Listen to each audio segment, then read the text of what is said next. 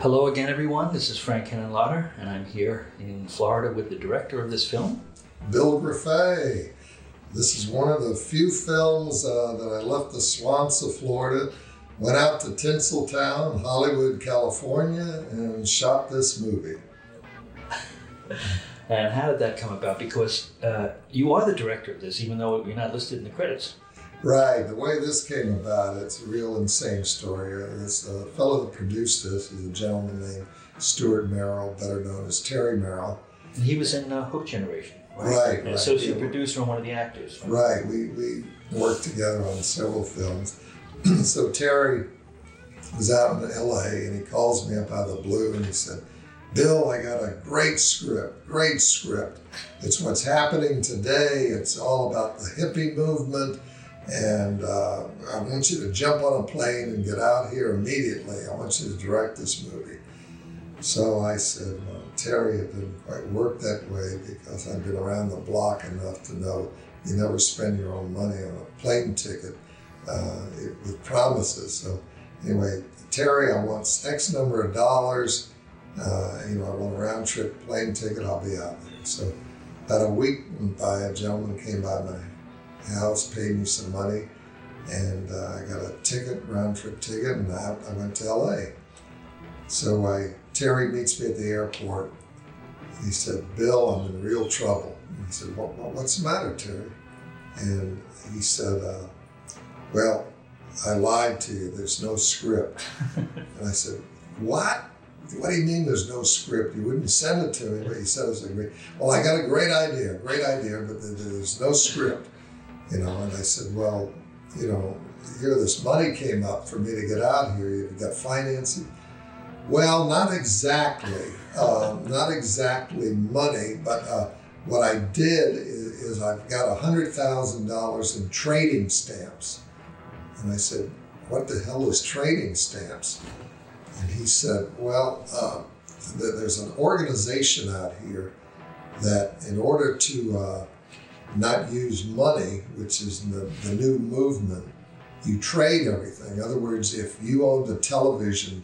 a repair shop and you had these trading stamps and you needed somebody to repair your transmission that was also in the Trading Stamp Association. You took your car in, he'd trade stamps for the transmission, and then if you wanted a TV, he'd trade stamps for that. So he said, I, I raised all these trading stamps. And I said, Well, hell, we need some cash to make this movie. And he said, Well, we'll figure it out. We'll figure it out. So he had made a deal with a motel right there on Sunset opposite the New World Restaurant. And uh, this uh, hotel was on trading stamps. So I had to eat every single meal there. I had to stay there. So after three or four days, he's running around like crazy. And finally, I said, Terry, I cannot eat another meal uh, here. I'm getting a little ahead of myself, but Terry had a pretty good idea. He had an idea about a uh, priest that left the church, traveled with all the long hairs, and, and got into the whole hippie movement. So it was a pretty good concept for the time. So anyway, after eating all these meals and staying there three days, I said, Terry, look, I can't take another meal. It was the Ramada Inn, I remember the Ramada. I can't take another meal here. I will treat, we'll go across the uh, street to the New World. So we go across the street and we're sitting there, and there was this blonde girl with her boyfriend sitting there. And I said, No, look at that girl. She looks like a typical hippie. Terry says, Buffet, you're brilliant. Whoom! He's over to her table, muscles out the boyfriend, and says, You would be perfect to star in my movie. I'll give you X number of points. So now we have our lead actress, who is a real hippie and never acted in her life before. So, but we still we didn't have a script. that's, that's Carolyn Hall. Yeah, that's Carolyn Hill. So now, if we're looking right here, the young fellow plays the priest. I'm having breakfast at the Ramada Inn, and he walks in, and he had one of those leather-bound um, uh, briefcases that a lot of actors uh, carry to show all of their pictures and all. And I said, "Now look at that guy." he looks like a, a perfect priest. Buffet, you're brilliant. Boom, he's over the guy's table, talks him, and you're now starring in my movie as his priest. So now we got our two lead actors, but we have no script. So every day we'd sit around. Well, what are we going to do today? Okay, well, uh, let's uh, you know go to this church and we'll, we'll, we'll shoot this scene where the priest goes on an acid trip. Fine, you know. So we'd sneak into a church and not get permission or anything because back in those days all the churches were open and we did limited lighting and so forth.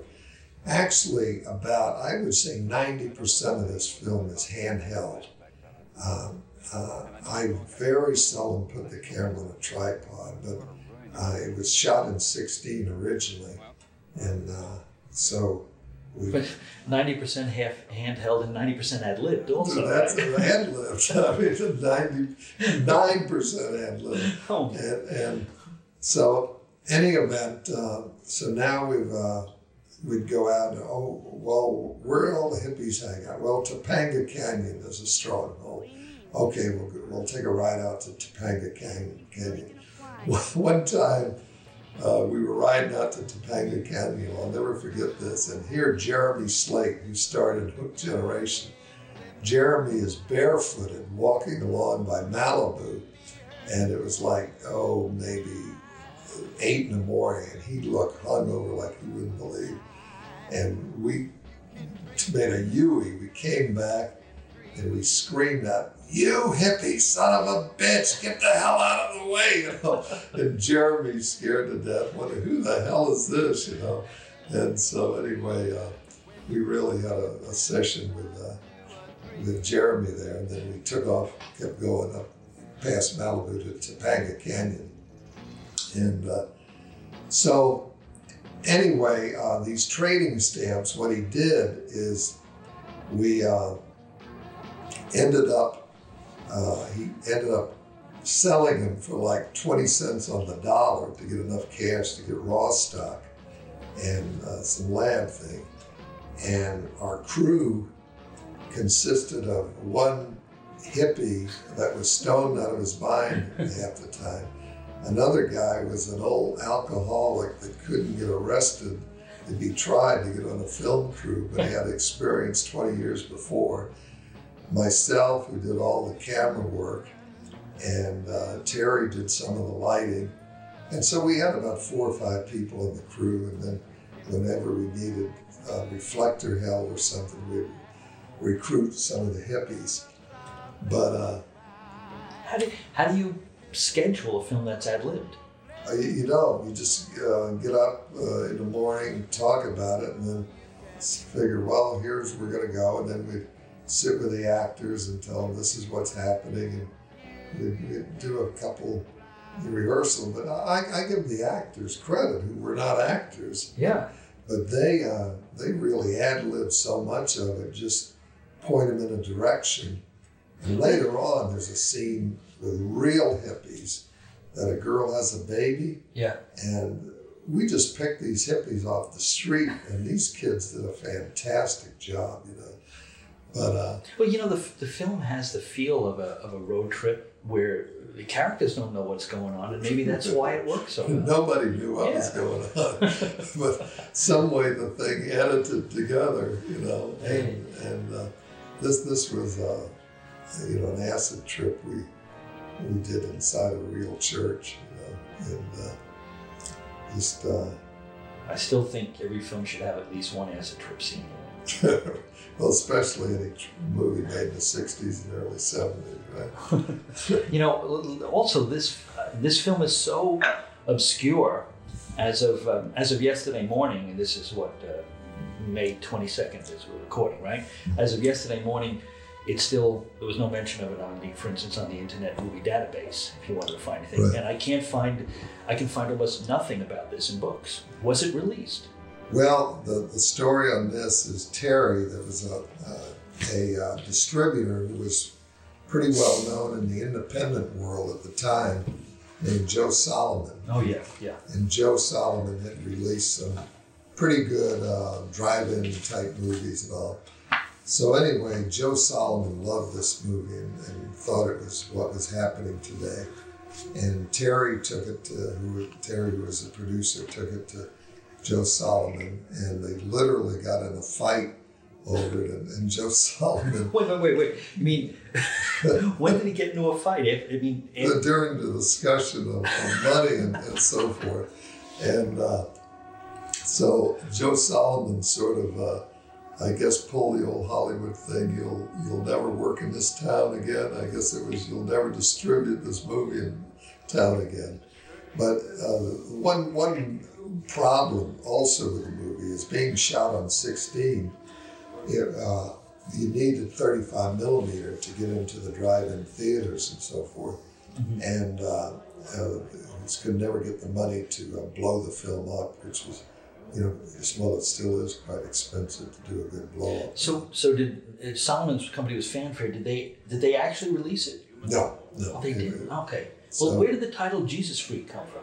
Well, it, it, there were several times, as, as this says, electric shades of gray, and then uh, the Jesus freak being the, the, the priest, and, and, and some of the hippies and all, and uh, psychedelic priest was one. And so anyway, there's all That sounds kind- like a TV show. right, all kind of titles and all, you know. But uh, this, uh, uh, we we had a good time on this because there was only four or five in the crew, and we just travel around. We had a big uh, van that we would travel around, and oh, one wild story is we were in a going down Sunset Boulevard. In those days, all the hippies they were sleeping in doorways and up in the hills and all around the place. And so Terry had come in the night before and he said, he'd gone out that night. He said, I met a witch last night. And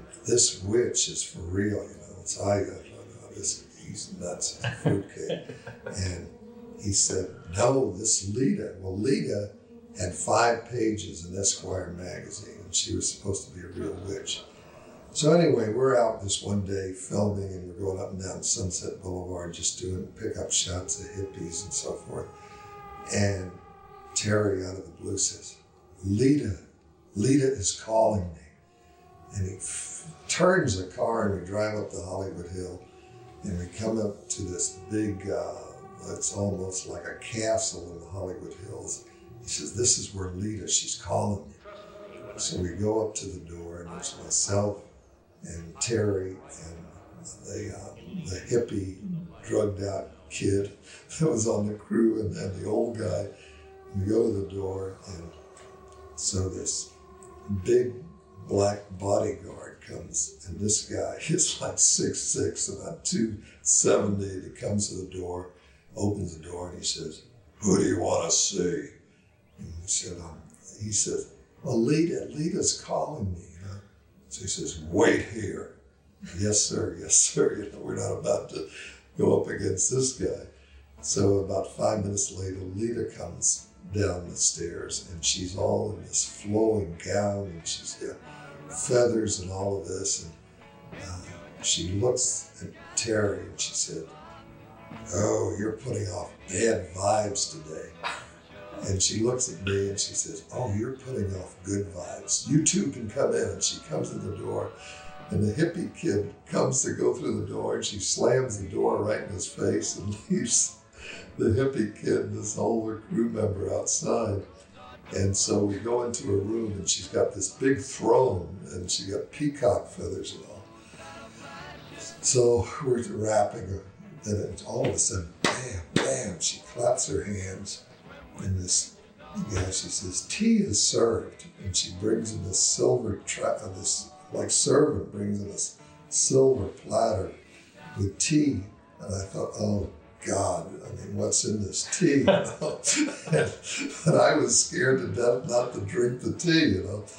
So anyway, we were there sipping the tea, and to my knowledge, it wasn't lace because I, I kept my wits about it. But after about 10 minutes, I said to her, now this is a story. I, I wish you could see me visually because I've never seen anything like this in my life. And I said to her, I said, you know, our two friends are sitting out there on the front porch. Can they come in? And so uh, she says, boom, the guy comes in and goes, opens the door, brings in this hippie kid and the older kid. And this hippie kid comes in and he's just jiving. Boy, he's really going to town, snapping his fingers and this and that. And she points her finger at this guy and says, Sit. And this guy was like he was hit by a bolt of lightning. He just froze in his tracks and sat right there on the floor. And I mean, if I didn't see this with my own eyes, I wouldn't believe it. But some way she hypnotized that guy right in his tracks, you know. So she had, uh, you know, five pages in Esquire magazine. Her name was Lita, the, the witch, and, and she was for real. Um, but uh, Terry should have brought her to Joe Solomon. right, right, she could have zapped Joe, and then we would have got a great distribution deal out of the thing, you know. But you know, speaking of Joe Solomon, that's part of the whole distribution route, which uh, uh, is complete insanity, you know. Uh, you know, when I did um, uh, the uh, various uh, distribution deals, I found out a long time ago that you know you can never give a film to any distributor unless you get a cash advance or a bankable guarantee. Because you know it's a situation that uh, they promise you the moon you know and, and you know what they do is they have like a vice president of 20th century and by vice president i mean a, a 10th vice president they'll look in variety they'll look in hollywood reporter and they see John Doe is making an XYZ movie in Butte, Montana, you know, and, and sure enough, you know, John Doe is a first or a young filmmaker or whatever, and he'll get a phone call. 20th Century Fox is calling you. Uh, yes, uh, this is uh, Ed Smith. I'm a vice president at 20th. We understand you're shooting this film XYZ in Montana and oh boy, oh boy, we 20th is really interested. Give us the right of first refusal. This guy, oh my God, my God, 20th century's calling. You know, he's, he's all excited. And what he doesn't uh, realize is if they take it, they want it for their ancillary markets. They're not taking it for theatrical. So they'll make milk some dollars out of maybe four and, you know, maybe DVD or whatever, and you'll never see a nickel out of it. This, this uh, I'm looking at the screen now. This was all shot north of Malibu, and uh, we winged this whole thing. We just drove up uh, to Malibu and got out of the van and uh, started uh, filming up in the, in the, hills there. So, getting back to the distributors, what was probably the worst distributor you dealt with? Well, I hate to mention any names, but um, you know, as I said in one of our earlier interviews, I learned a beautiful lesson on my, the first film I ever produced, which was Racing Fever, which I wrote, produced, and directed, which meant I was, uh, you know, responsible for distribution, and I was responsible for everything. And uh, you know, should I get into that whole story again since we told that story on uh, on uh, Hooked Generation? Sure. About Allied artists. Well, at that time, Allied Artists was a uh, you know major company, and they had their offices, uh, distribution offices in New York, and the production was out in the studio in Los Angeles. So I went to New York, and back in those days, you weren't carrying around a little DVD or you weren't carrying around a videotape. You were slopping big sixty-pound ca- cans of film under each arm around and if you can't afford a, a taxi, they get pretty heavy, slopping them around one screening room to the other. And uh, so anyway, I screened it for Allied Artists. The vice presidents liked it, but they wouldn't make a decision. So I ended up going out to Los Angeles and uh, seeing um, Steve Broidy, the president, and he wanted to make a deal. He liked the movie Racing Fever. So I knew no one in all LA except one actor that I'd been in summer stock with back in Woodstock, New York. And uh, I'm going to interrupt for a minute. We shot this up at Big Bear in the winter in the snow, yeah. which is uh, out of Los Angeles. And when we pulled in, the, the in the van, the people said, "Come on, Bill, let's go skiing." And when we were in the motel, the guy said, "Have you ever skied before?" And I said, "No." He said, Well, I want to tell you, we average 25 to 30 broken limbs a day up here. So I, I said, Well, if I'm directing this movie, I can't very well. Um, well, how many miles did you cover making this? Oh, I, I have no idea. We went all over Southern California, you know, Big Bear. Here we're out Yeah. in the desert. And, uh, It's all shot in California, doubling for the rest of the country, right? Well, uh, about, I would say 90% was shot in Los Angeles, and then we did some pickup shots in Florida. uh-huh. And, uh, um, but the majority of it was done in California. And how long did this take? I think we, we shot it in about, I would say about 20 days of, of winging it. Yeah. So it's really only like two more days than it took to shoot Right. Generation Uh, with a script. Right, with a script. Wow. So anyway, back to my distribution story. It ended up that uh, I called this actor and I said, you know, uh, Allied Artists liked my movie. Do you know any attorneys that know anything about the film business? He said, well, a good friend of mine ended up um, opening his own office. You know, well, being a young guy, I said, geez, you know, I, I want like some guy with a little gray hair. I don't want some kid out of law school. And he said, no, no, no, no, no. This guy opened his own office, but for seven years, he was head uh, legal counsel for Allied Artists, which was a company I was dealing with. So the next morning when I woke in, walked into my office, this the president and their legal counsel, their jaws dropped open like they couldn't believe it, you know. And so from that, I ended up making one of the greatest distribution deals in independent history for the time by cash advance and cash guarantees and all. So I learned right then and there at an early age distribution, unless you get the cash advance or you get the guarantees, you might as well kiss it goodbye. Were you as successful the second time with Allied Artists for Hooked Generation? Not quite as successful because my hands were tied some by the um, uh, the exec producer of that.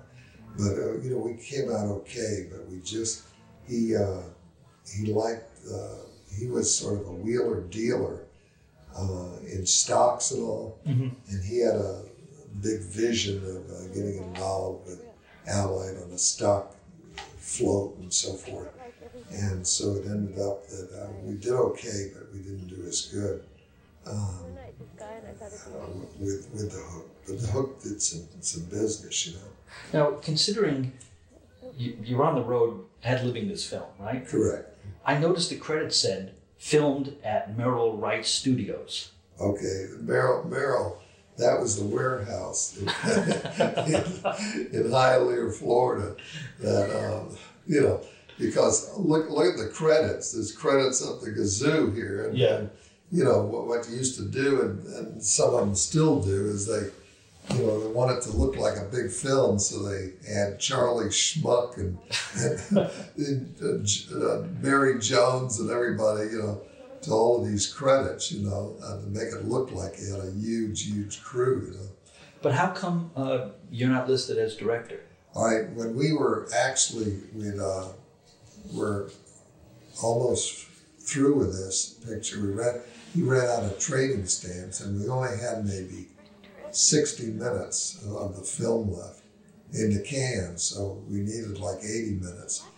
And I went back to Florida, and in, in the interim period, I was uh, contacted by Ivan Tors, who was a, a big TV producer at the time and theatrical, and he did Flipper and Gentle Ben and all those. Yeah, movies. actually, he, he started with some great science fiction films. Right. Fit like Magnetic Monster and Gog. And I, th- I think even um, Science Fiction Theater was his.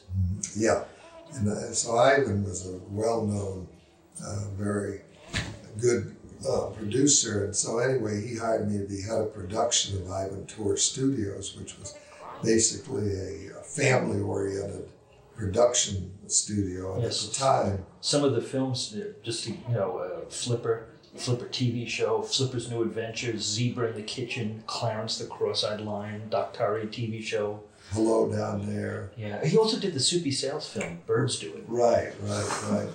So anyway, Ivan tapped me to be head of production of, of Tors. So I took over um, as head of production and later became president of the studio. So at the time, it was the biggest studio on the east coast of the United States. We had five sound stages. So it was a big operation um, at the time. And so Terry was back in California. And uh, a couple months later, he says, I raised enough money to shoot. You got to get out here to do this shooting. I said, Terry, I cannot get out there. You know, I'm running the studio. And he said, he like begged me on his hands and knees, come on, you gotta get out of here, blah, blah, blah. So I flew out on a Friday night, took the red eye, got in Saturday morning. We picked up a bunch of hippies and went out into the desert, which you'll see later on in this movie. And uh, we drummed up the scene where one of the hippie girls is having a baby. And I shot that on a Saturday and a Sunday jumped on a plane Sunday night and was back at the studio Monday morning.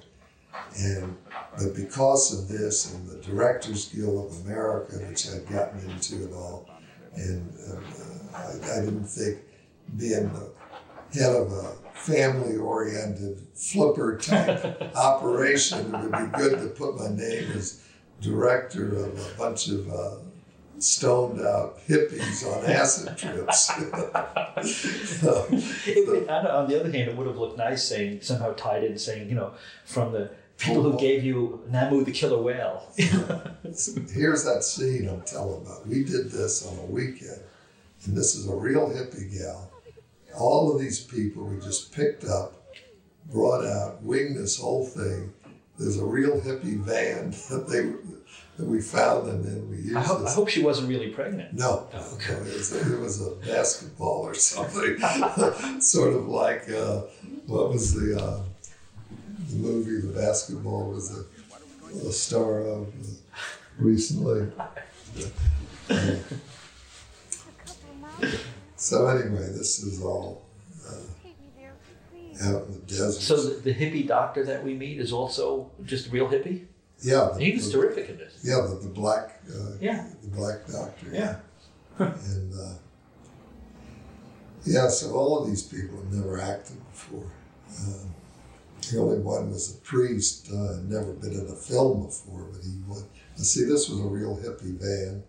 You can see the desert there. Yeah. And, and I imagine they're really hippie stone there. Yeah. Hey man, we need some help. So all of this, this whole thing is uh, there he is, handheld. You can see how it jiggle. I even did the zooms handheld. Yeah, but it gives it that you know pseudo documentary mm-hmm. feel. Uh, so where can you get costumes like the guy on the left? yeah, yeah. Uh, you know, this film reminds me a lot of Dave Friedman's movie Bummer because it's like uh, the '60s are over and the hippie movement is dying, yeah. and it just it's really a, just a grim change in the culture. You know, wild thing about Dave Friedman is one time I was in Los Angeles and I walked into it was the old um, Hilton there on Sunset, and um, I don't know if it was Gene Autry or Roy Rogers owned the place at the time. And I'm in the lobby, and here comes Dave Friedman with some buxom blonde and I said, "Hey, Dave, how you doing?" You know, and he introduces me to this gal. I forgot her name. He said, "I just flew her in from." Mobile, Alabama, or something. You know? and I thought to myself, I never said to Dave, I said, "Jesus, here Hollywood, uh, full of uh, you know 10,000 blonde, buxom bimbos. you got to fly this gal in from uh, Alabama. well, I'm sure she was special. right, right. now, uh, Dave and Herschell Gordon Lewis were also uh, uh, your contemporaries down here uh, filming in the 60s, weren't they? Right, right. They came down from Chicago, and I think Herschell credited me on one of helping them out, get crews and equipment and so forth. And so I sort of introduced them around, and uh, so they came down from Chicago and started doing some films like Blood Feast, and 10,000 Maniacs, and all of that, you know. But uh, you also had uh, William Kerwin in common with that. Oh yeah, uh, we, is that how you met them? Did, did he? Uh, uh, Bill Kerwin, yeah, that's the way I met Bill Kerwin. As Bill was, uh, I just loved the Rooney. They always call him the Rooney because he was an all-around filmmaker, and the guy just uh, he knew everything there was: sound, lighting, camera, directing, acting, and so forth, so on. You know. This little girl here, the lead actress, uh, I got a call from her about five years ago. She was living in Alaska, uh, so. Uh, and here's this hippie girl we just picked up on Sunset Boulevard is doing pretty good for never acting. well, they all are on this side. Yeah. And uh, You know, speaking of uh, uh, your contemporaries in Florida, um, I noticed the credit said second unit director was um, second unit camera. I mean, was um, Randy Grinter. yeah, Randy, Randy, That's the son of Brad Grinter. correct. And if people don't know who Brad Grinter is, he he. First of all, he started as an actor. I think he's, he's, he's in films for you. He's in films for Herschell, and uh, he pops up in a number of films. Um, uh, and then he started directing. Right. He he was the at the very beginning of Death Curse of Tartu. Yeah, He was the explorer that goes Yeah. in the cave and Yeah. gets killed. Yeah. Yeah, he's in uh, he's in Herschell Gordon Lewis's How to Make a Doll and uh, uh, films for Harry Kerwin like uh, Sweet Bird of Aquarius. But then he directed, uh, oh my, uh, well, possibly one of the most astonishing films ever made, uh, uh, Blood Freak, which is the first pro-Christian giant chicken-headed monster anti-gore film or something. I don't know what I don't know what you'd say. You know, Is that the one with Veronica Lake? no, that's Flesh Feast. Oh, that's Flesh the one with, with maggots and Hitler. Right. right. You know, um, did you know Brad? oh yeah. Oh yeah, I- he's, he's I- in it. But I mean, uh, No, I knew Brad very well. Yeah, Brad. Brad was a really good-looking guy, and uh, um, you know, I always told Brad, you know, he get a really made a fortune going over to Miami Beach to these social gatherings and dating rich, rich little widows, but. But he always liked the young chicks, you know, even when he was in his fifties and sixties. So, so, well, from what I heard too, he used to teach filmmaking, right. and the tuition that the kids paid him, he t- would turn into a movie starring all his students as the crew. Oh yeah, that, that sounds feasible. Why not? Yeah, and his last two films were mid '70s nudist camp movies, which seems so strange. You know, one's called Barely Proper, and the other call is called Never the Twain. And that was filmed at a nudist camp, which is uh, in Davie, Florida. And was that the one they used to play volleyball with? uh, I think they all play All play volleyball. I think just I don't think you can find a nudist camp where they don't play volleyball. At least in the movies, right? right. Uh, so uh, yeah, they, they were great people back then. Yeah, used to. Now around this time, also this is like 1970, um, and you were working for Ivan Tors. But weren't you approached about Deep Throat, which was shot down here? Oh yeah, that, that was uh, well financially that was the biggest boo boo I ever goofed up on. Well, not considering the outcome of what happened to everybody involved. You know? No, but uh, the, the way that came about is um, there was a gentleman named Seppi DeBronia who lives down in Coconut Grove. And Seppi calls me up in the Ivan Tors when I was president there. And he said, Bill, there's a, a group filming down here at my house, and uh, they've run out of money, and they're trying to raise $15,000. And you can buy 50% of the film. And I said, Well, what's the film about? And he said, uh, Well, well it's, it's, it's actually a porno film called Deep Throat. And I said, Seppi, give me a break. Here I'm running Ivan Tors, Flipper, Gentle Ben, all of these kiddie movies, and you want me to invest in a porno? Get lost, you know. So anyway, I turned down the, the Deep Throat investment scheme, you know, which, uh, you know, the picture, I don't know who ended up making all the money, but a lot of people made money off that film. Yeah.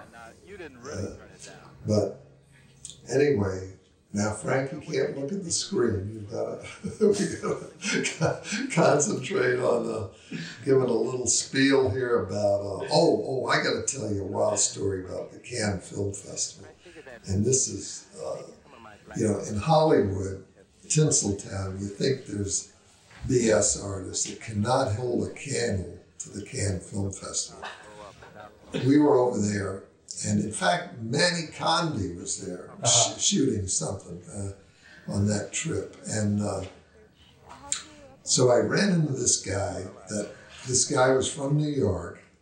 His brother I really know. had died and left him a small film distribution company. And so he knew nothing about film, but he used it as a tax write off traveling around the world and all. So some way we got associated with him, you know. And so we were all at the Carlton Hotel out there on the patio. And at the festival, you know, there's a big table there's a couple of vacancies, you just go sit with someone. So there's about 10 people there, and I was sitting there, and there's a vacant chair, and he comes up.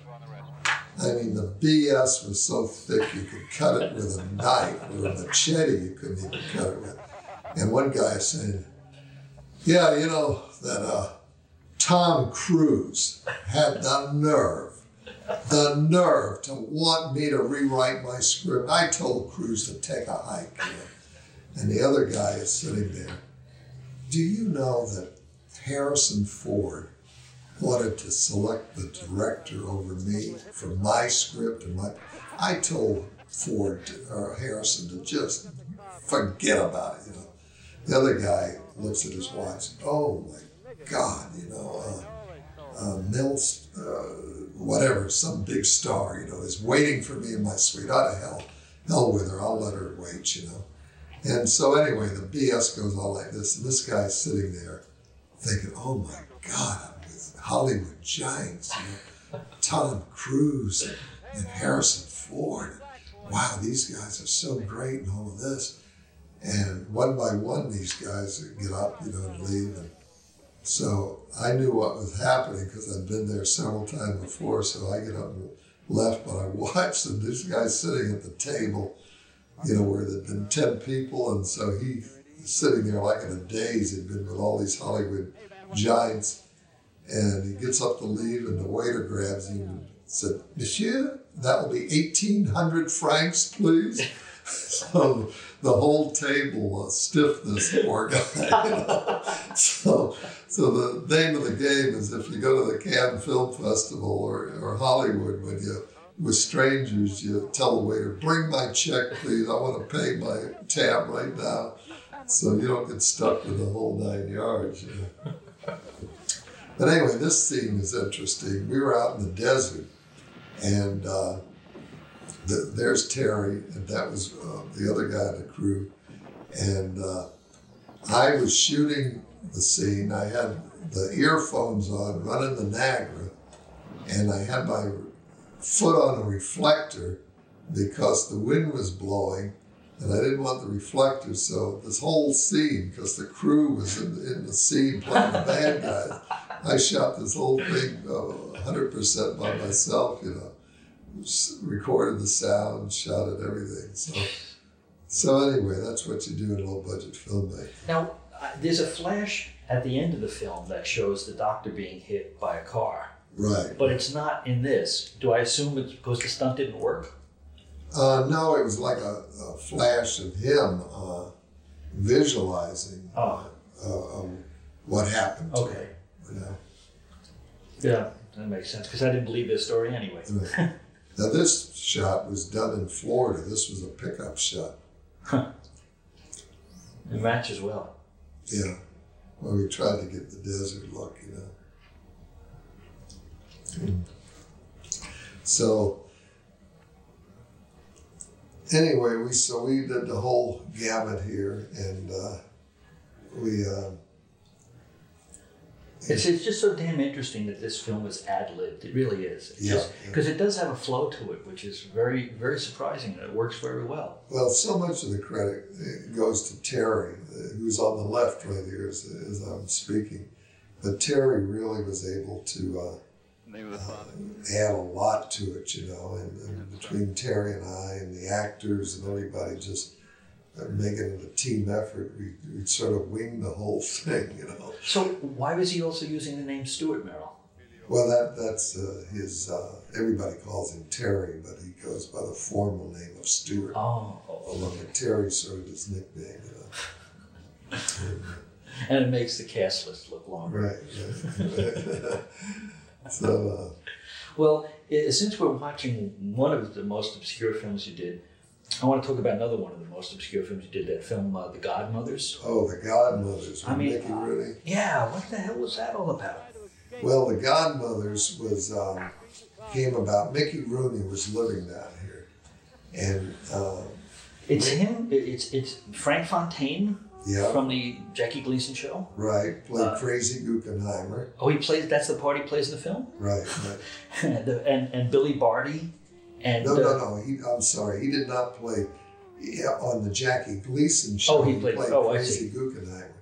But he played the mafia chief in the Godmothers. and it- Billy Barty's in it, and Joey Ross, right. and uh, Danny Aiello, I think, is in it. Well, you know, the wild part about Danny Aiello is I've heard him on television say many times, and I cannot remember Danny being in that film unless he was an extra. you know, and uh, all he does is publicize he was in The Godmothers, you know, and I cannot remember him as an actor. and uh, so he must have been an extra or something in it. But uh, he's Well, go- It, so it was obviously a comedy with a bunch of, of crazy Right. nightclub comics. what What happened to it? Well, what the deal was is a, a wealthy lady um, backed that during the tax shelter days. And, you know, back in the uh, 70s, some uh, entrepreneur came up with a tax shelter scheme that uh, you make a movie and nobody can tell you what it's worth. So if you make a movie for hypothetically half a million dollars, you can write it off for five million dollars if, if the thing doesn't make money, you see. So uh, the exec producer was dating this wealthy woman, so he came up with it. So Mickey Rooney, uh, living in Fort Lauderdale, we got Mickey. So Mickey wrote the script. And this was the wildest movie I ever directed because I had all of these comedians, you know, which were basically stand-up comedians. You know, like Joey Ross was a nightclub guy, Jerry Lewis was a nightclub guy, Frank Fontaine, and, and Mickey. And uh, Mickey would come in in the morning. He said, "I got a brilliant idea last night." I rewrote, and he'd hand me ten pages that I had never seen before. And it was a completely different scene. Like we did one scene in a Japanese restaurant. We had no costumes, we had nothing. Mickey Rooney and Jerry Lester are supposed to be uh, imitating, they're hiding out from the mafia. And so they're supposed to be disguised as Japanese waiters. And so we went in this real Japanese restaurant, talked them into letting us shoot. And the Jap waiters and, and kitchen help were so mad because Mickey had these false teeth in and like and they kept rattling dishes and everything and so anyway I, I, I was basically a traffic cop with all these uh, with Mickey rewriting the script uh, and uh, all of these stand-up comedians going every which way but it was uh, uh, the picture never got any real release because uh, the tax shelter thing fell apart and the IRS was on to her and et cetera, et cetera. And, uh, but, but it was a pretty funny, funny film. It was basically, it was the godmothers and these uh, two guys are uh, running away from the mafia, so they disguised themselves as women uh, to yeah, but Frank Fontaine, who was blonde and always played crazy Guggenheimer on the Jackie Gleason show, he ended up with black uh, hair, dyed mustache, and all. And uh, so that, that was one of them that was made under the tax shelter situation. I Wonder, wonder what ever happened to it. Well, when, when videotape and all came out and everybody was making a lot of money selling the video, I approached the lady and tried to get her to sell it, but she wouldn't sell it because she was afraid the IRS was going to come down on her back because she is super, super wealthy. I'm talking in the $100 million wealth range. And she just had no interest making money with the film, which, which is a shame, you know. Now, now, since we were talking about uh, Frank Fontaine, uh, wasn't you involved with some project with Jackie Gleason? Oh yeah, Yeah, well, oh, this is a wild story with uh, uh, Budweiser beer was going to do an in-house commercial.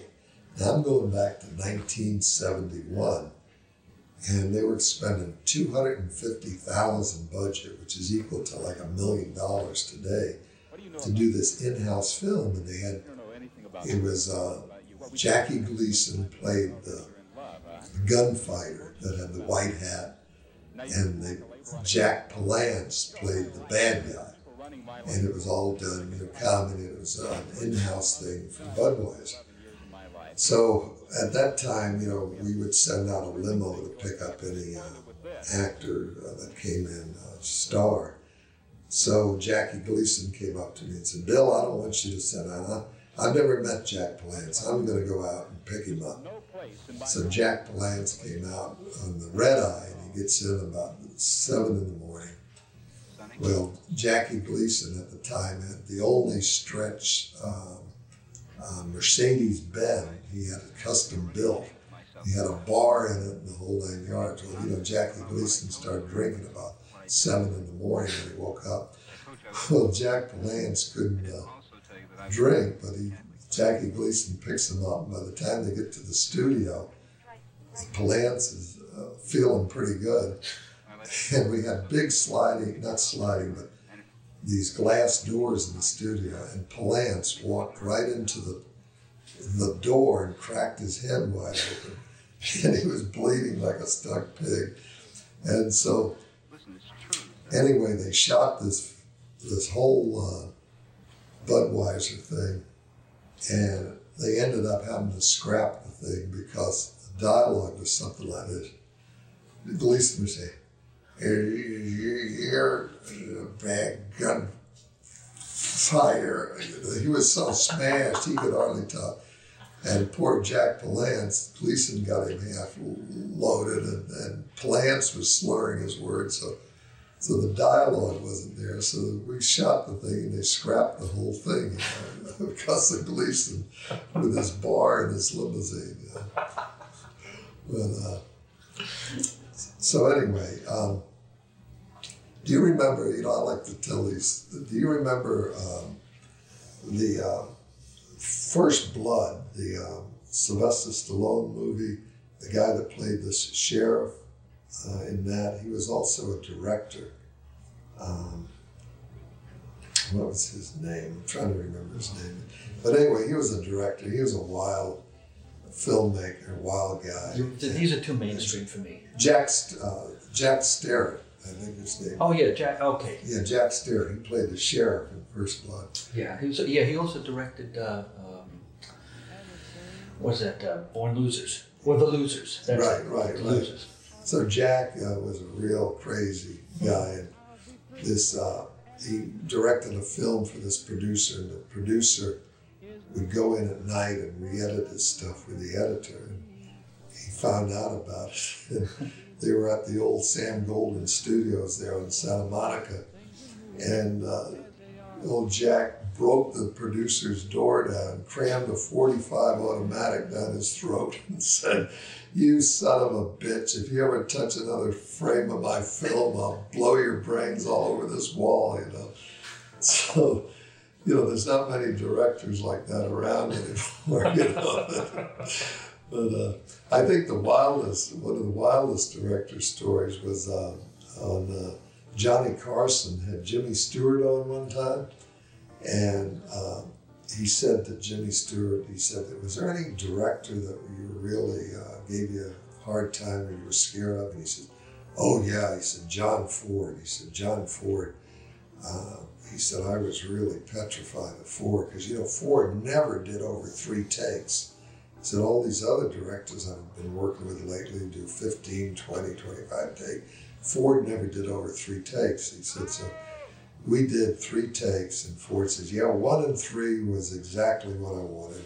Next setup, he said, I went to Mr. Ford and I said, uh, Mr. Ford, I, I feel I can do something more for this scene now. Can we have a take four?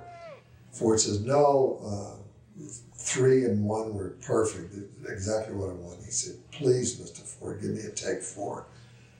So Ford said, all right, everybody. He said, uh, set up, Mr. Stewart would like to do a take four. So they roll the film and Stewart emotes in his take four. And when it was over with, uh, John Ford said, did you like that take, uh, Jimmy? He said, yeah, I think take four was the best one of the lot. So John Ford walked over to the Mitchell, opened the magazine, ripped the film out, and handed it to Jimmy Stewart and says, Here's your take four, Mr. Stewart. Johnny Carson said, Well, what did you do? And he said, I was afraid to do anything. I thought the son of a bitch was going to shoot me on the spot. You know? But can you imagine today uh, any of these major superstars, a director doing that to him? You know? so anyway, it's sort of a lost breed, you know. All of this was shot in Topanga Canyon, um, which we were down in. Mm, yeah, the story gets grimmer here. Yeah, I mean, this is where he's looking for the gal, and she disappeared.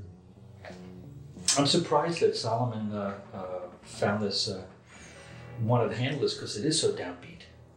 Well, but it was what was happening at the time. Yeah. You figure 1970, 71, I mean, you know, the youth youth was into the uh, to the hippie movement Yeah. and all of that stuff, and uh, in, the drive-ins, I think the thing would have done good. You know, just uh, with a good trailer and uh, you know, because at Yeah. the time, uh, remember uh, Peter Fonda? They did the Trip, AIP. Yeah. Sam Arkoff and all of that, you know, did did the trip, so that was sort of. I, I assume the fact that this couldn't get distributed is what killed Terry Merrill from doing any more. yeah, basically, Yeah. Um, but you know, old Sam Arkoff, who was president of AIP at the time, you know, he used to have a favorite saying: is that we were talking about distributors that wouldn't pay producers, and Yeah. Sam would go into a restaurant and some producer would come up and said, you know, you you wouldn't pay me, you owe me money on my last film. And Sam would say, Oh, the producer would scream out, I'm gonna sue you, I'm gonna call my attorney, I'm gonna sue you. And Sam would say, Stand in line. Stand in line. because there was about 20 other producers standing in line to sue him, you know. These these hippies were actually sitting there. Really? we just stopped, and started rolling the camera. Have you seen this girl? No, no. We didn't, you know, this is up in Topanga Canyon, which is a hippie struggle. So you didn't exactly get releases. No, no, are you kidding? If we had released it, anyone uh, saw the picture, they'd probably been sued like What, what did you pay the hippies, like the ones that nothing. Free lunch, that was it. No releases. There was never a release sign. Was- So all of the girl that was pregnant and had the baby, you know, she could have uh, sued or whatever with no releases. So uh, anyway, it was. Uh, oh, you know, uh, there's another great independent filmmaker, uh, Ross Hagen and his wife Claire Hagen Yeah. and uh, old Red Jacobs uh, was president of uh, Crown International Pictures, and he handled some of their their pictures. And he used to uh, uh, Ross, he'd see Ross on a weekend and say, "Take a ride with me, Ross." Ross had two films with him and never saw any money, and one I think was called Side Hackers, which was sort of a motorcycle picture. And uh, he said. Uh, you know, uh, side hackers made us a lot of money. We made the, see that's we're up at uh, Mulholland Drive. Look, see that house down there with uh, the white roof with the picket fence? Yeah, that's my daughter's house. You bought that for a schmuck. And then he said, See the, the house way up on top of the mountain? That's my house. You bought that with your other picture, schmuck. So he was just you know, really uh, came right out and told her, you know. Twisting the knife. Right, right. So anyway, but some of these distributors, they uh, don't pay you legally uh, because it's all in the contract. And if you sign your life away, they, they don't uh, steal from you illegitimately, they steal from you legally. And some people are so desperate to get a distribution deal, they'll sign anything. And that ends up uh, being the, the last that they ever see a nickel from their films. So now, right after this film, um, you're still working with Ivan Tors, um, and yet you did Stanley. Right. What what my contract with Tors was was that um, I had the right. Uh, even I didn't want to be desk bound as an executive, so I had uh, a uh, in my contract. I was able to do one independent film a year, where Tors had the uh, first rights of refusal. So I was out in Los Angeles on Ivan Tors' uh, studio business, and there was a picture called Willard, which was about rats, which was a horror movie, came out. And uh, Variety came out and it said, Willard, biggest grossing film uh, of this week. So I don't know what I ate for dinner, but I went to bed that night and I literally dreamed the whole Stanley script. And I woke up in the morning and said, you know, this animals, uh, you know, uh, horror movies is the thing that's going to happen. So I call up Red Jacobs, who is president of Crown. I said, Red, I got a, a great idea for a movie. So I walked in his office. He always smoked these long cigars. The Havanas back then they cost two bucks a piece. Now they cost twenty bucks a piece. But uh, he always smoked these big cigars, and so uh, I he said, "Well, you know, drop me off the screenplay. I'll read it over the weekend." And I said, "I don't have a screenplay, Red." And he said, "Well, drop me off the synopsis. I'll let you know what I think of it." I said, "I don't have the synopsis." You son of a bitch! Get the hell out of my office! What are you wasting my time for, you? And I reached in and I grabbed a handful of those big Havana cigars, and he's screaming at me, "You son of a bitch! Put those back! You know what do you think you're doing?" You know? And I said, "Calm down, Red." I said, "Get Mark Tenser here, who was the vice president." I said, "Get Joseph, who was head of distribution," and I said, "Get them in here. I want to tell you the story." So I told him the story, and uh, there was silence because I had the whole story in my head. And uh, there was silence for about 10 seconds, and Red said, How much will you make this movie for? And I said, I'll make it for $125,000. And he stuck his hand across the desk and he shook on it. Well, he was from the old school, even though he was hard as nails, a tough cookie. When he shook your hand, it meant something, you know. He said, We'll draw the papers later, but you got to get your ass moving on this because I'm going to have this in the drive-ins April 15th. Well, this was now uh, the, the last week in November. And, you know, in those days, you had to edit on an upright moviola. It's not like you had all this computerized digital stuff today. And so the editing was a big process, and the music and the mix and all of that. So I was not about to turn down a picture, and I said, okay, no problem. So I knew this writer, Gary Crutcher, who uh, I call up Gary, and Gary was sort of a wild guy. Called Gary I said, Gary, I got to take the red eye back to Miami. I said, meet me at the LA airport.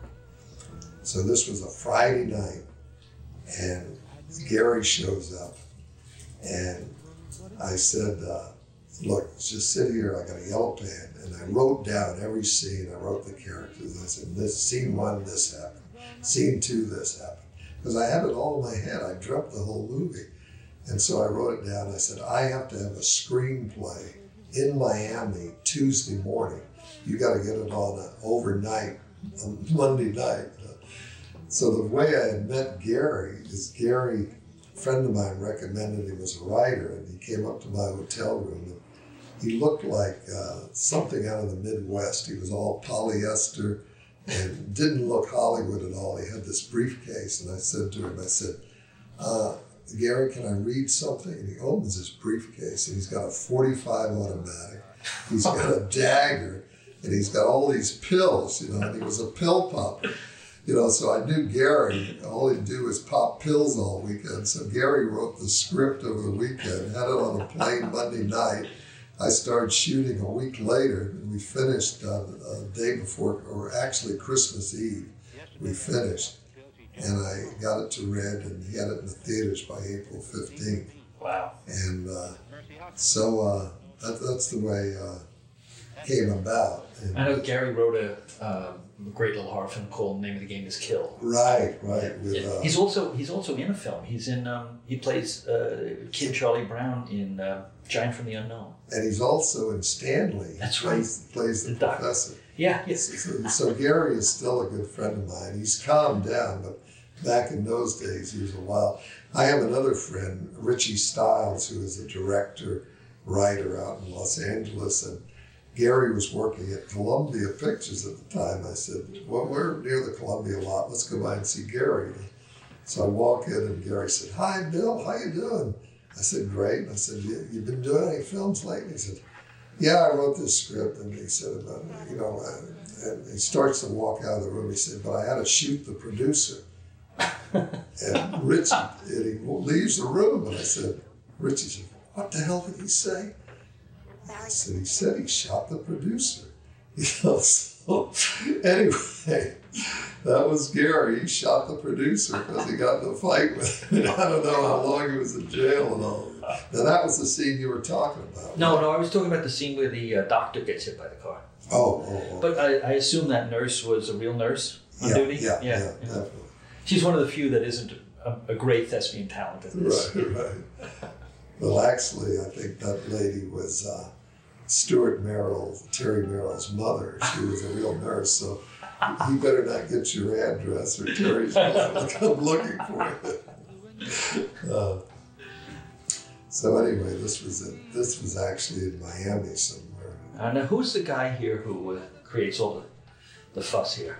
Is he, uh, uh, you know, the, the guy who starts um, calling the guy a hippie and all this stuff? Oh, oh let, let me look and see if I can remember his name. Because he's, he's hilarious in this. Uh, He's just totally, you know, going over the top here.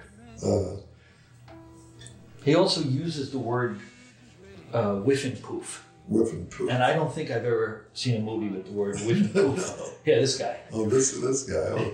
Oh, this was just some friend of Terry's. Huh. uh, some wise guy or something. I don't know. Uh, Yeah, he's, he's, wound up. He's going. right. Uh, I don't. I don't know whatever happened to this actor. Like, you don't have any other credits on No, I couldn't find anything on him. Uh-huh. Uh, but this whole thing, uh, you know, I, I think it, it's when you think of no script and winging the whole thing and it all editing together, it's absolute miracle that the thing got an answer printed. Yeah. You know? um, but well, after Stanley, uh, you know, Stanley was a very successful film.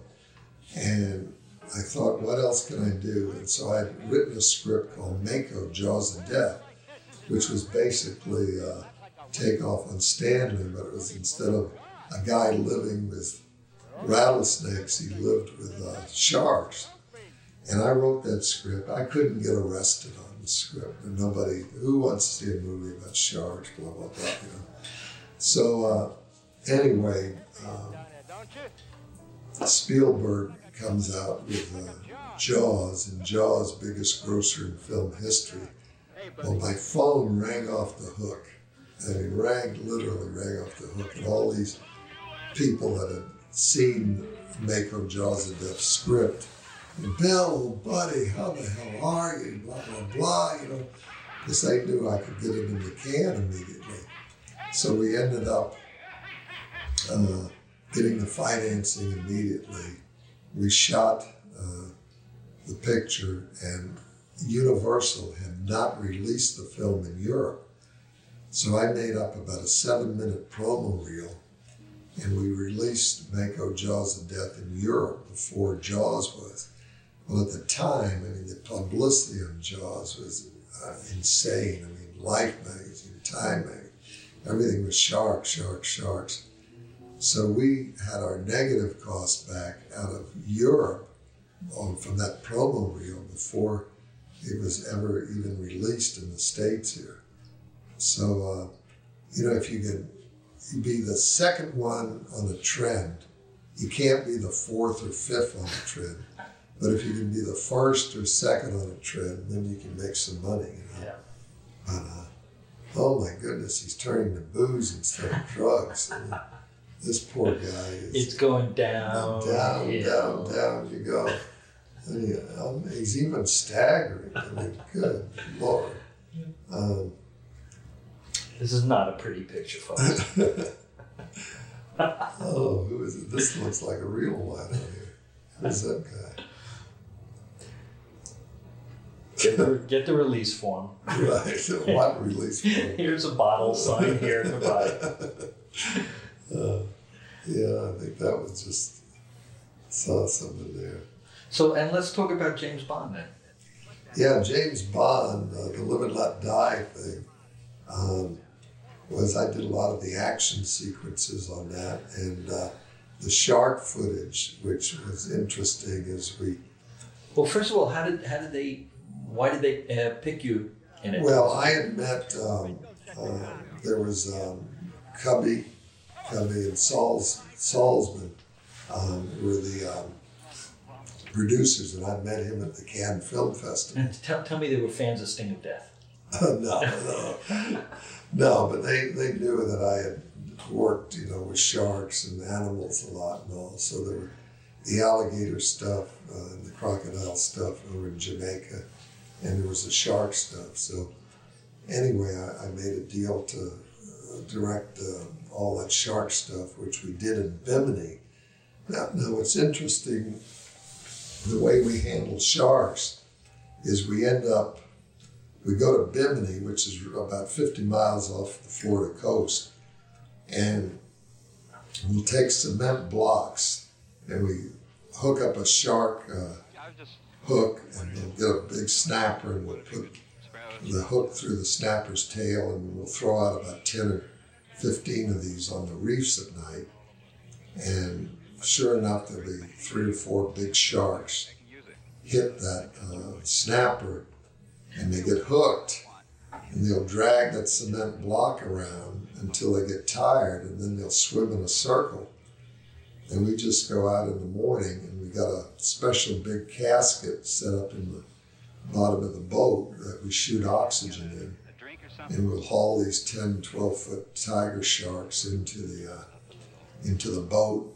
And then on the south end of Bimini is a big harbor that we wire off and we put manila rope around their tails with about a 10 foot uh, tail on it. And when we want to use them, we just hook the uh, gaffer's hook around the, uh, the big uh, rope and we pull them into the boat and throw them in the casket and take them out and uh, work them. And a lot of people say, Do you drug the sharks? Well, you can't drug a shark or he'll die on you, you know, immediately. And uh, so anyway, we use these sharks for, you know, maybe three or four minutes until they get too frisky, and then you got to let them go. So you got to have a lot of sharks. Uh, so that's the way we, uh, we built the tunnel in Miami, and we brought the tunnel over to Bimini and set it and fed the sharks through the tunnel where they come after Bond and all that. Uh, So just just put in perspective a minute what the like the cost of an action sequence in a James Bond film is versus Oh, oh. the budget of this. well, what I spent on James Bond, because they give you the money to spend, I could have made 10 of these. I mean, this this is real too. This guy just happened to have this. Oh, car. yeah. Yeah. Yeah, anybody that happened to walk by would grab them and, you know, want to be in the movies? Yeah. Well, we like your car. No problem, Bob. You know, and in Jamaica, that's a famous saying, no problem, Mon. uh, so, uh, yeah, I think if uh, these guys knew a release clause, they'd probably come looking in the theater to see if it would come out so they could sue. Now here we gotta wait. We waited sat around for an hour for a real train to come by. You know, in a big major movie, that hire the whole train and have it sitting off uh, Yeah. camera and they'd bring that train by and shoot it 15 times and all. So we just had to get the train when it actually came by. No, I, I, I know myself. There's something fun about filming on the cuff like that. Just going into places and just no permits, no nothing, just shoot. Well, the two biggest coups I ever pulled on that is when I did Ceasefire with Don Johnson. I went up to Washington. One of the crucial scenes in the movie was with Don Johnson and Lisa Blount come to the wall, and, uh, which is the Vietnamese wall. And uh, I went up to Washington, and the bureaucracy and the nightmare. No, you cannot film at the wall, and blah, blah, blah. We don't give permits to anybody commercially. It can only be a documentary for 60 minutes or whatever. So they would give us permission. So we fell back to just the old Eyemo trick, which is the World War II camera, which is a very small camera, has a 100 foot load. We just went to the wall and filmed it. Everybody thought we were filming, you know, because it looks like a little amateur camera, but it literally has a great picture now. But the biggest coup on ceasefire I pulled out, you see, this was about uh, Vietnam veterans, and Don Johnson was uh, uh, suffering uh, from delayed stress syndrome, and and the government would not admit that these veterans had this. So in Florida, there were no Huey helicopters around, uh, private that you could uh, hire to look like, uh, and there was a crucial flashback scene to Nam. So I went to the Pentagon and they want to read the script. No, they wouldn't give us any cooperation. I went to the National Guard and they read the script, and the National Guard has to get permission from Washington. They wouldn't give us any. So here we have no Huey helicopters. Uh, so I went out to the Army Reserve and I said to "Is there any Vietnam veterans that are flying out here on weekends?" Guy said, "Yeah, yeah, Captain such and such is a Vietnam veteran. He'll." Uh, so I went to him and I said, Captain, do me a favor, read this script and I'll call you. You read over the weekend, I'll call you uh, during the week. And so he read the script and I called him up and he said, well, What do you want? I said, Well, do you believe in this script? And he said, Yeah, it's right on the money. And I said, All I want to know is where you fly on the weekends. So they fly out over the Everglades, and there was an old deserted airport out there. So I said, do "You know where such and such an airport is?" Oh yeah, yeah, we fly over there all the time. And I said, "I'll meet you out there, you know, at, at eleven o'clock in the morning." And we had some First Cavalry stickers because his particular uh, Huey had a Red Cross sticker on it. And so he flew out there and says, "What do you want?" And I told him all the shots we needed, and we took the First Cavalry sticker and put it on, and I stole all of the shots. You know, the Pentagon, when they saw the movie, they must have said, Where the hell did this helicopter stuff come from, you know? But there was an old crashed um, Huey that we took just the, uh, it had no engine, it had nothing except the actual uh, uh, body of it. And we took that body and we put it on a crane and we lifted it up with Don Johnson and them in it and intertwined it with the real Huey stuff. So it worked out good. Oh, there's the fu- there's him getting hit by the car. Yeah, yeah. That was the uh, that was the, the black doctor that got hit. Yeah, but how come you didn't see it earlier? I don't know. He just flashed back. We probably because oh, oh we left California and didn't have him. And that was Oh. a double. Oh, okay. So uh, Terry and his madness probably forgot that uh, we didn't have the real doctor, you know. And when you went into churches, um, how did you light it? Just lit it with uh, uh, portable stuff, you know, And- battery operated stuff. No one came by. No, back in those days, all the churches were open. You know, we saw a lot of that. you know, like one, two in the morning. Now they lock up the Oh, yeah. majority of the Yeah. churches, Yeah. but back then they, you know, had churches open that you could come in all the time. I mean, it, uh, it would have been nice to have. somebody walked, you know, one of the priests walked in and said, "Hi, we're just shooting this. We're, we're shooting the psychedelic priest. You want to? You want to? you want to be in it?" Well, you notice all the lighting is pretty tight stuff. There's no big wide shots Yeah. in the church because they didn't the lights. Oh, I, I think we're finding redemption here. Yeah. Oh boy, he's, he's going to find religion. I can tell. Uh, but this um, religious thing we did, we did this in a real meeting. This was right behind Schwab's drugstore.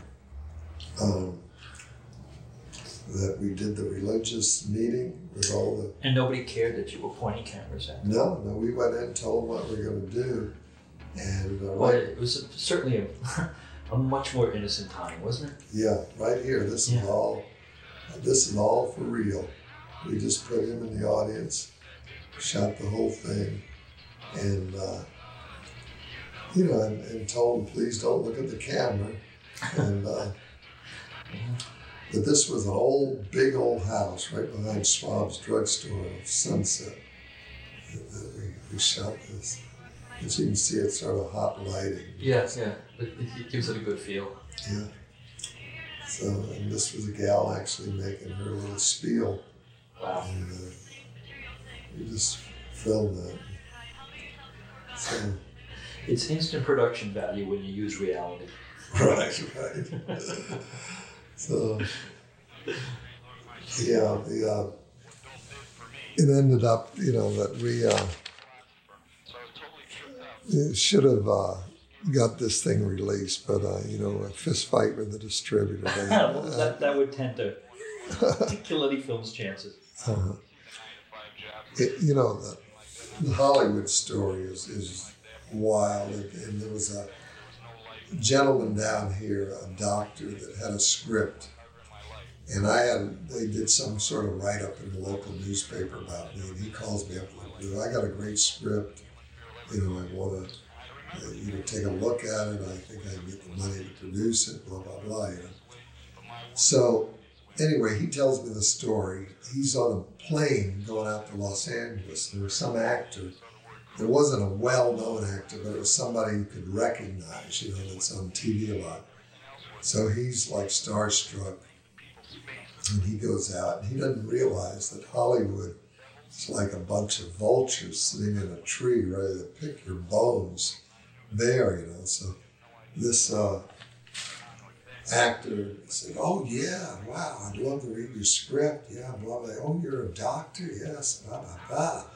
And uh, so he goes out and he introduces the doctor to his agent and his business manager. All that. Long story short, on pre-production, they bled this doctor for eighty thousand bucks, and nothing ever happened. You know, they just took the money and ran. Uh-huh.